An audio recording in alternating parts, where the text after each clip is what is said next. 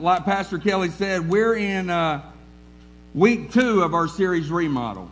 If anybody was here last week, Pastor Amanda, she did a brilliant job. Give it up for Pastor Amanda, wherever she's at. That, she did a brilliant job. She did a brilliant job of talking to us about the hearing the voice of God. But in this series, Remodel, we're trying to uh, take common fallacies, uh, misconceptions, or beliefs and really try to redefine what God wants in these areas of our lives. See, last week, Pastor Amanda talked about Samuel and hearing the voice of God. Not just hearing, but discern, because, you know, Samuel at first didn't know it was the voice of God. But about discerning the voice of God. And Pastor Amanda also, she uh, gave her defin- definition of the Holy Spirit as our helper. It's a good definition. Our God conscience, that voice that steers us, our moral compass. Does that make sense? And He will guide us if we just choose to listen. Now, today, I'm going to tackle it. It might seem like an abstract topic the timing of God. Like the timing of God. And I hope by the end of our time here together, we'll have a firm grasp on what I mean by the timing of God. That song uh, we just did, and give it up for the band. Man, I'm sure every time I speak, Bobby's like, Dear God, what's he going to ask me to play this time? And we did a musical song. That's so fun. But that song was from the musical Hamilton. Anybody seen Hamilton? Seven people have seen Hamilton.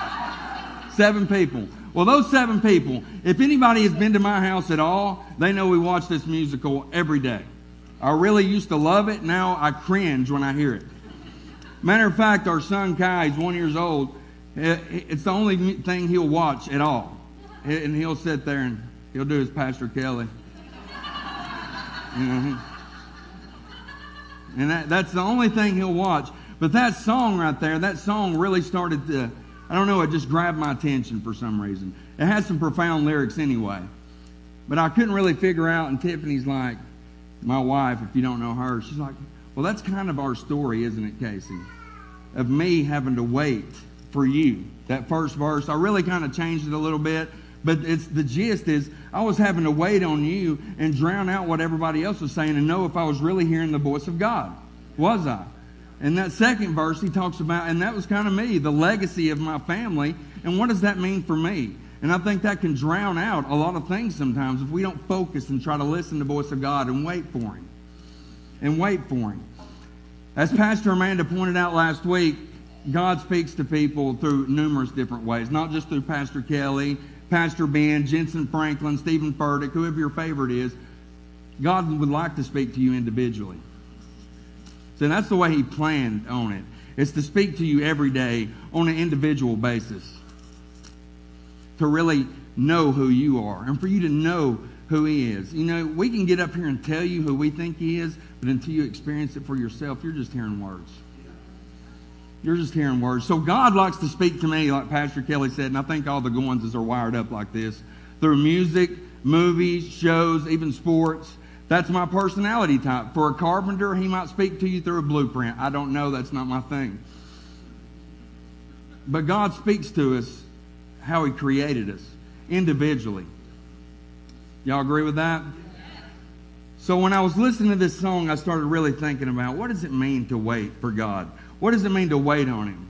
So God took me kind of to the story of Abraham. And we're just going to call him Abe today because we're going to go through his life where he is Abram to Abraham. I'm just going to call him Abe so I don't get confused. So we're going to start in Genesis 15. Can you bring it up on the Sky Bible?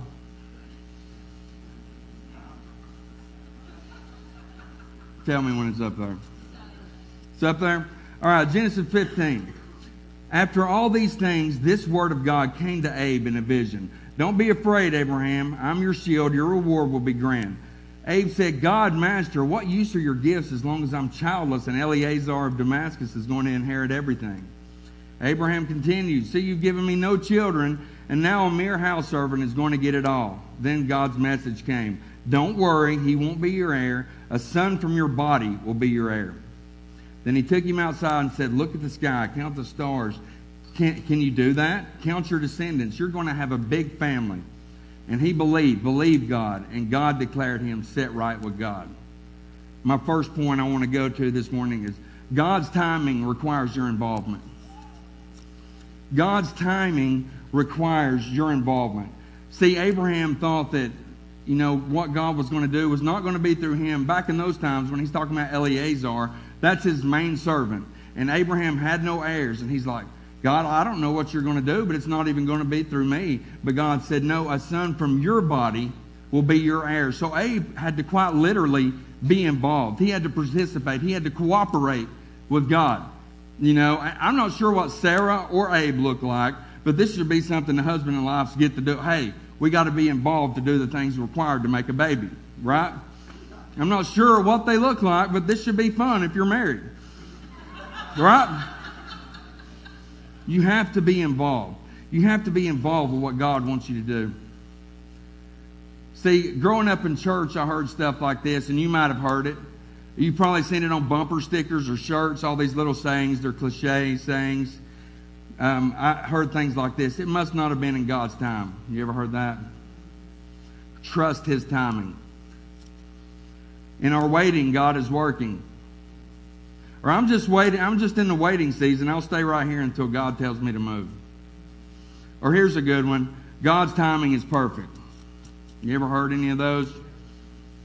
See, all these are have some truth to them, but truthfully, a lot of times we want, what we want God to do is to wave His spiritual wand and do the work for us.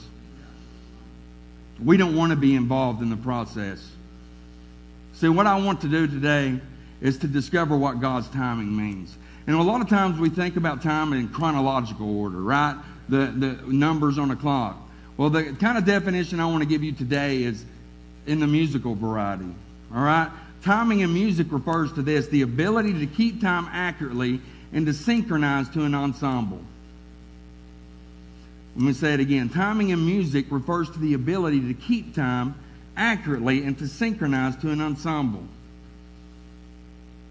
So, if I, am in East Tennessee, right? So if I if I sung this in East Tennessee, y'all would know what to respond. Well, Mama told me. Y'all are screw- uh, see, you're getting my definition. If you get out of time in music, it's all off.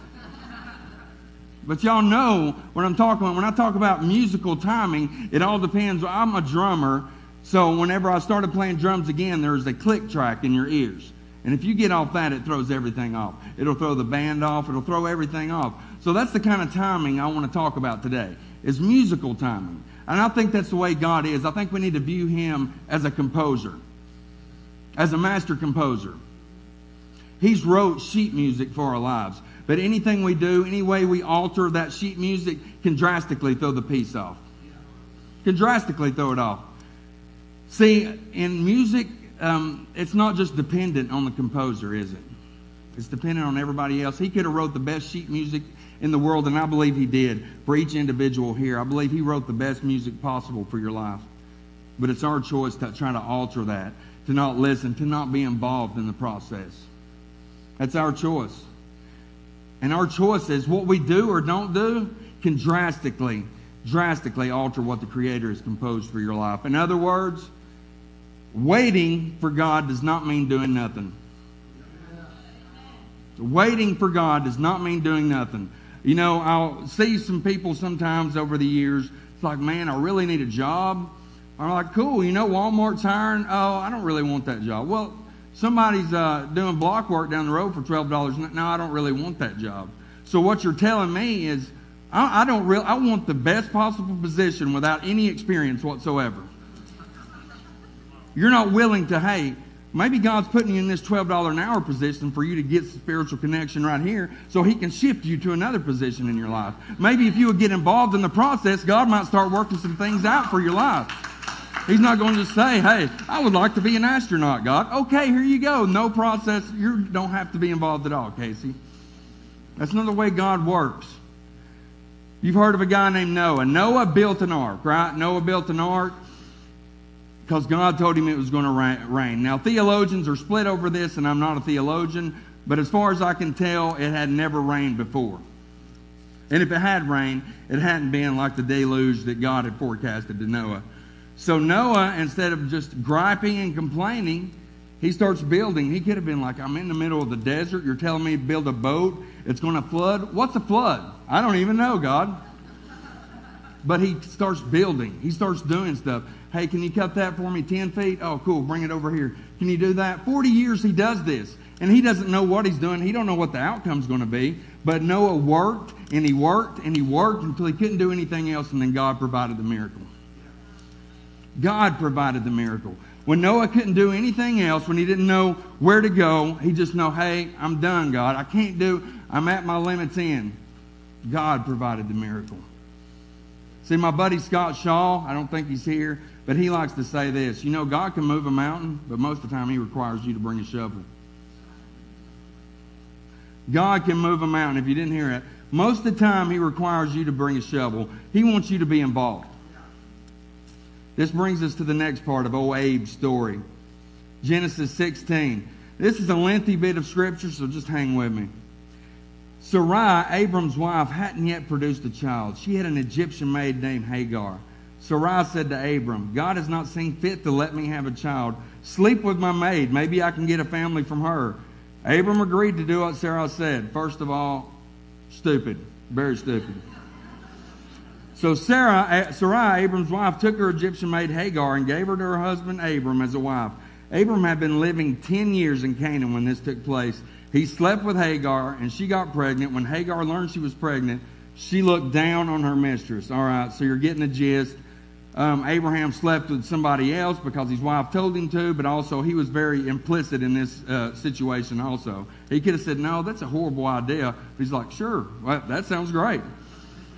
All right. So Sarah was abusive. Hagar ran away. We're going to pick up in the scripture where the angel goes to find uh, Hagar under a tree.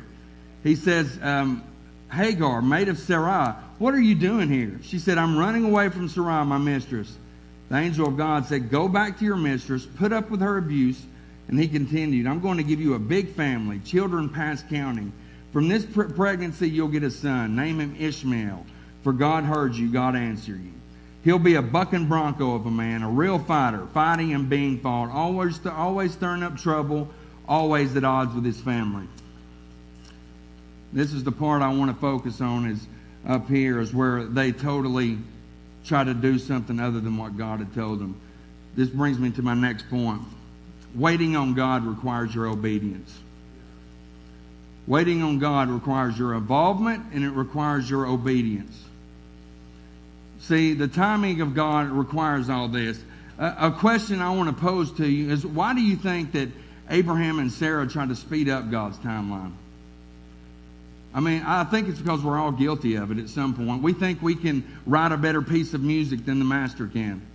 We think we can get there quicker. We think we, we, if we can just do it ourselves, then it'll work out better. We don't want to see the long game. We want the short game. We don't want to obey God in those small moments. See, Abraham and Sarah were both complicit in this. They both disobeyed what God ultimately wanted for their lives, and they tried to speed up God's timeline. You see this with girls or guys all the time where they're like, I'm just trying to find Mr. Right. I'm just trying to find, after seven or eight guys or seven, eight girls, she must have not been in, he must have not been in. No, I, I think the common denominator in this situation is you. I think what God's probably telling you is you don't need a relationship with physically, you need a relationship with Him, and He'll steer you towards that person. I think that's what God's trying to tell you. See, a lot of times we don't want to obey, we want to do it our own way, and we want to try to take a shortcut. We want the promise without the pain, patience, and persistence it takes. We want the promise without the pain, patience, and persistence it takes. In other words, we want to be parents without the pregnancy. We want to be parents without the pregnancy. Now, there's some women here. We got Pastor Amanda. Lydia's not here. Um, Jill, my wife's had four kids. Any woman here knows there's times that where they would rather skip those nine months, right? But there's some developmental processes going on in those nine months. There's lungs being developed. There's a heart being developed, little fingers, little toes. I know when you're going through that process of getting to see ultrasounds and getting to see all these different things form, it's miraculous. If we just took the shortcut, we wouldn't have the experience to deal with what God has for us. See, God has something for, for our lives, and sometimes we truly have to wait for it. We truly have to wait for it. Now remember this cliche say, saying God's timing is perfect. That's absolutely true. Y'all believe that? But here's the deal we're not perfect. We're not perfect. Humans are not perfect. We are fallible. We're arrogant, which can lead to us being cocky and disobedient. That's just, that's just the truth. Another story comes to my mind, and I'll quickly paraphrase this, is the story of Jonah. If you hadn't heard the story of Jonah, God appears to Jonah and tells him to go to Nineveh and pretty much have a tent revival. He's like, and what you got to understand is Nineveh in these times, they were fierce rivals. But God wants him to go there and do a, uh, a, mission, a missionary thing. But Jonah's like, no, I'm not doing that, God. I can do it my own way. I'm gone. He gets on a boat. God sends a big storm, right? The people on the boat became fearful. And they're like, well, what is going on? It must have been, supernatural or they would have been, wouldn't have been this scared. And they're like, what's going on? And they figure out the problem's Jonah, so they throw him off the boat, right?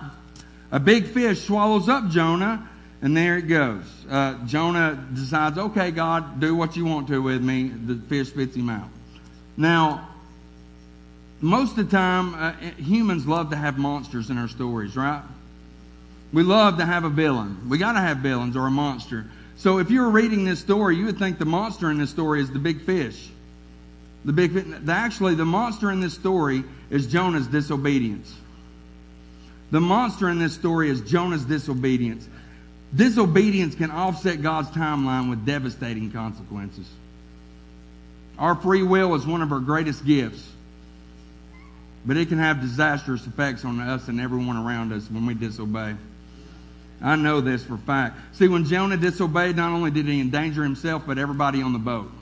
He didn't just mess his life almost, he messed up everybody's life on the boat almost. His disobedience could cause a ripple effect that could have crushed other people. See, Pastor Amanda talked about learning to hear the voice of God last week. But what, what's next in that process is starting to listen to the voice of God. Because I think we hear the voice of God more times than we don't, than we say. We just don't want to listen to it. We hear it all the time. We hear that voice speaking to us. We just don't want to listen. See, when I was running from God, my disobedience didn't just affect me. It sent shockwaves through my family. Shockwaves. It affected my mom's health. You know, not only did she have to deal with my dad just dying, she had to deal with an idiot son running around robbing people, wondering if he's going to get shot or OD or something. My disobedience caused that. It probably weighed super heavy on my dad's heart before he died. Tiffany and the girls were left trying to wait on God and praying that I would find a rhythm. These are just a few of the lives that were affected by my disobedience.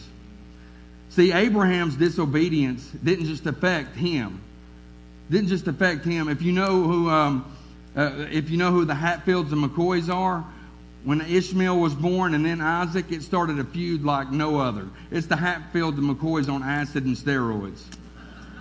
All right? The Muslims and the Jews have been fighting ever since. Abraham's disobedience, we're still feeling the ripple effects of that today. We're still feeling that. So God's timing, what do we got? God's timing requires what? Number one is what? Our involvement. God's timing what? Number two is. And number three, they got it up there. God's timing requires our trust. Our trust through everything. See, Abraham and Sarah have been through a lot at this time. A lot. They, they chose to not obey God. They didn't want to be involved at first. But do you think through this journey that they started to get it, that they started to trust God? Read the Genesis 22 story with me. After all this, God tested Abraham. God said, Abraham, yes, answered Abraham. I'm listening. He started to listen to the voice of God. He said, Take your dear son Isaac, whom you love, and go to the land of Moriah. Sacrifice him there as a burnt offering on one of the mountains that I'll point out to you. Abraham got up early in the morning and saddled a donkey. He took two of his young servants and his son Isaac. He had split wood for the burnt offering. He set out for the place God had directed him. On the third day, he looked up and saw the place in the distance. Abraham told his two young servants, Stay here with the donkey. The boy and I are going over there to worship. Then we'll be back to you. Abraham took the wood for the burnt offering and gave it to his son Isaac. to carry. He carried the flint and the knife. The two of them went off together. Isaac said to Abraham, Father, yes, my son, we have flint and wood, but where's the sheep for the burnt offering? Abe said, Son, God will see to it that there's a sheep for the burnt offering. And they kept walking. They arrived at the place to which God had directed him. Abraham built an altar. He laid out the wood. Then he tied up Isaac and laid him on the wood. Abraham reached out and took the knife to kill his son. Then an angel stopped him. Said Abraham, Yes, I'm listening. Once again, he hears the voice of God. Don't lay a hand on that boy. Don't touch him. Now I know how fearlessly you fear God. You didn't hesitate to place your son, your dear son, on that altar for me. Abe looked up. He saw a ram caught by its horns in the thicket. Abe took the ram and sacrificed it as a burnt offering instead of his son. We heard that story many times growing up. I, I did. But notice what Abraham told his servants. The boy and I are going over there to worship, then we will be back. He didn't say, I'll be back. Abraham said, The boy and I, both of us will be back. Do you think Abraham had established a level of trust with his father? Knowing, he said, I don't know what you got in plan, God. I don't know what musical piece you have for me, but I do trust you, and I know what you promised me. You promised I'd be the father of many nations, and I'm just going to do what you tell me to. I'm going to be involved, I'm going to be obedient, and I'm going to trust that the, the, the masterpiece you've created is for me. See, he had, he had seen the devastation and irreparable damage that your disobedience can cause.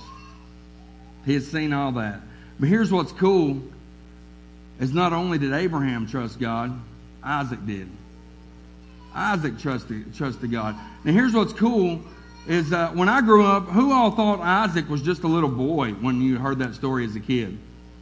You just thought he was a little dude, like, hey, I, Abraham took Isaac and he couldn't have did anything if he wanted to. Well, most rabbinical scholars and theologians think Isaac could have been as old as 36 and he was no younger than 24. This means Isaac was fully aware of what was going on. He was walking up a hill, and he was fully aware, aware of what was going on.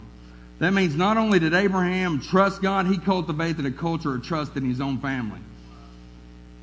Abraham served God. His family seen that. And here's what I think is cool, and it about blew my mind when I was reading it at home, and I found this out.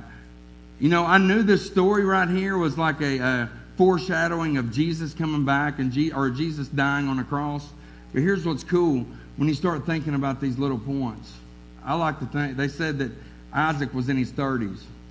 I like to think that he was about 33. You know who else was 33? They said Isaac carried the wood up the hill to be sacrificed. You know who else carried a cross of wood up a hill to be sacrificed? Jesus. Man, when I started making these connections, I'm sitting at home going, holy crap. I call, I'm telling my wife, I'm like, whoa. She's like, you got to know. She says my, my tic when I'm speaking is I go, like when I'm making a point, I'm like, I don't do that. She's like, yes, you do. And I, I'm like, no, I don't. So Isaac was fully aware, but they trusted the father. Abraham trusted his father. Isaac trusted his father. And then th- uh, thousands of years later, I think Jesus would trust his father. This is about trust. We can't do this without our involvement, our obedience, and our trust. That's what God's timing is all about. If we get out of sync with the master creator, the master composer, then it throws everything out of whack. See, they were involved. Abraham chopped the wood, Isaac carried it. They were obedient. Abraham took his only son to be sacrificed, and Isaac was willing.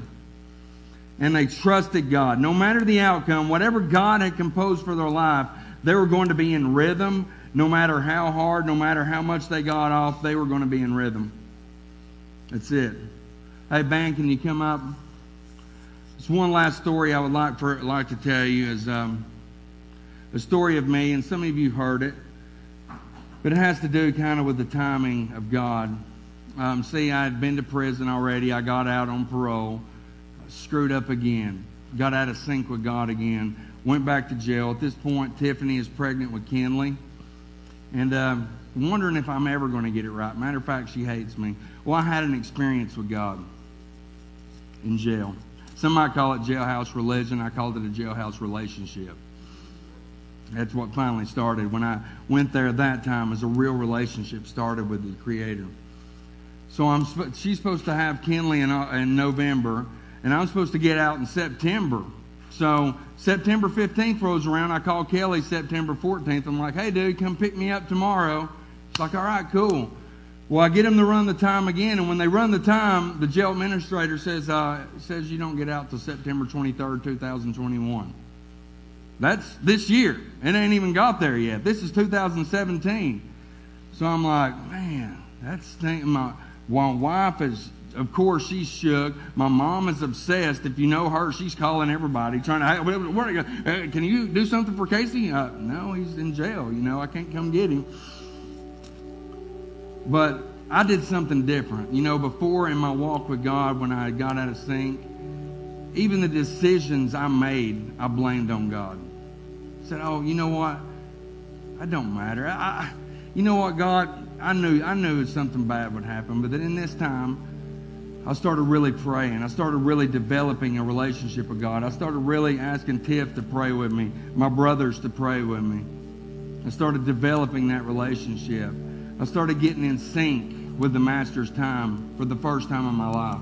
You know, it had been superficial my whole life. I came down to the altar because my parents wanted me to, or my brothers wanted me to, and I thought that was just what I was supposed to do, but I didn't want it for myself. But this time, man, I got to experience a relationship.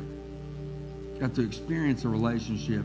And, and I would like to tell you that a big, big time miracle happened, that God just pulled me out of that situation. I, got, I was at home when Kinley was born. That's not the way it happened. See, my time did get reduced, but I ended up spending nine months in there. Way better than four years.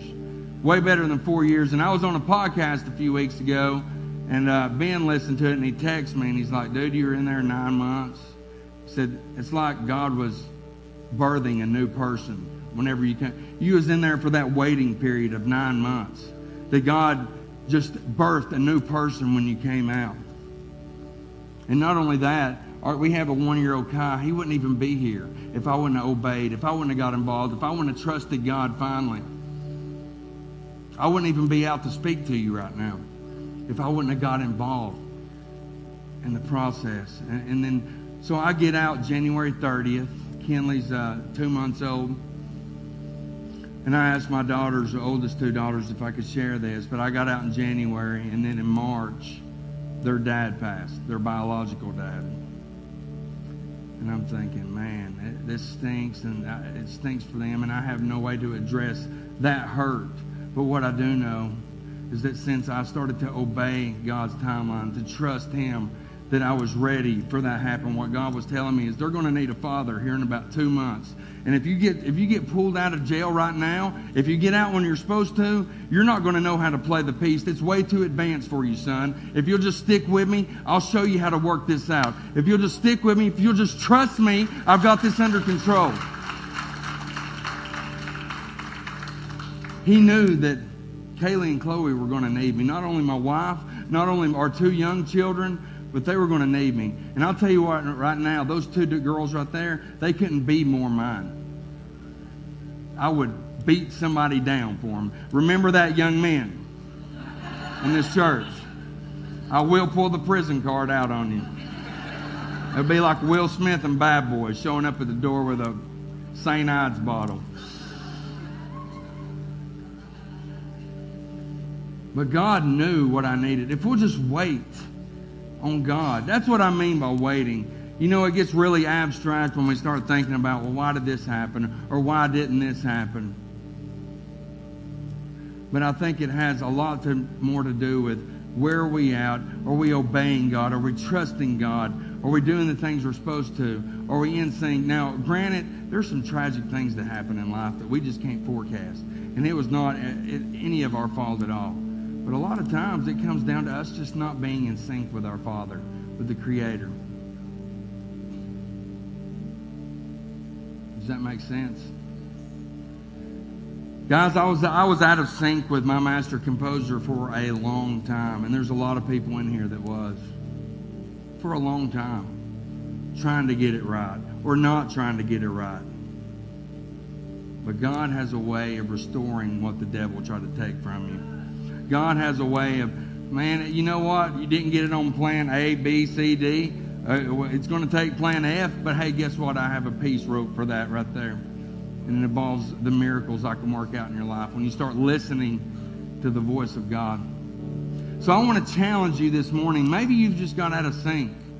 Maybe you've just got out of sync with God. And you just need to step back in. Hey, I'm not, God, I feel like I need to be doing something else, or I feel like I might have missed some. Maybe I haven't been involved. Maybe I was supposed to be obedient in this place right here and you just got out of sync, I'd ask you to raise your hand if you want God to try to get you back in His timing. And it's okay, you can raise your hand. Amen. And then I'm going to give a second one. If you just if you just screwed up enough, if you screwed your life up enough, or you think there's no way that I can ever get back in sync, and you would like to, uh, God to create a new piece of music for your life, that you can finally get in sync with. If that's you, you raise your hand. Anybody? Amen. Amen. If y'all don't care to stand with me, we'll bow our heads.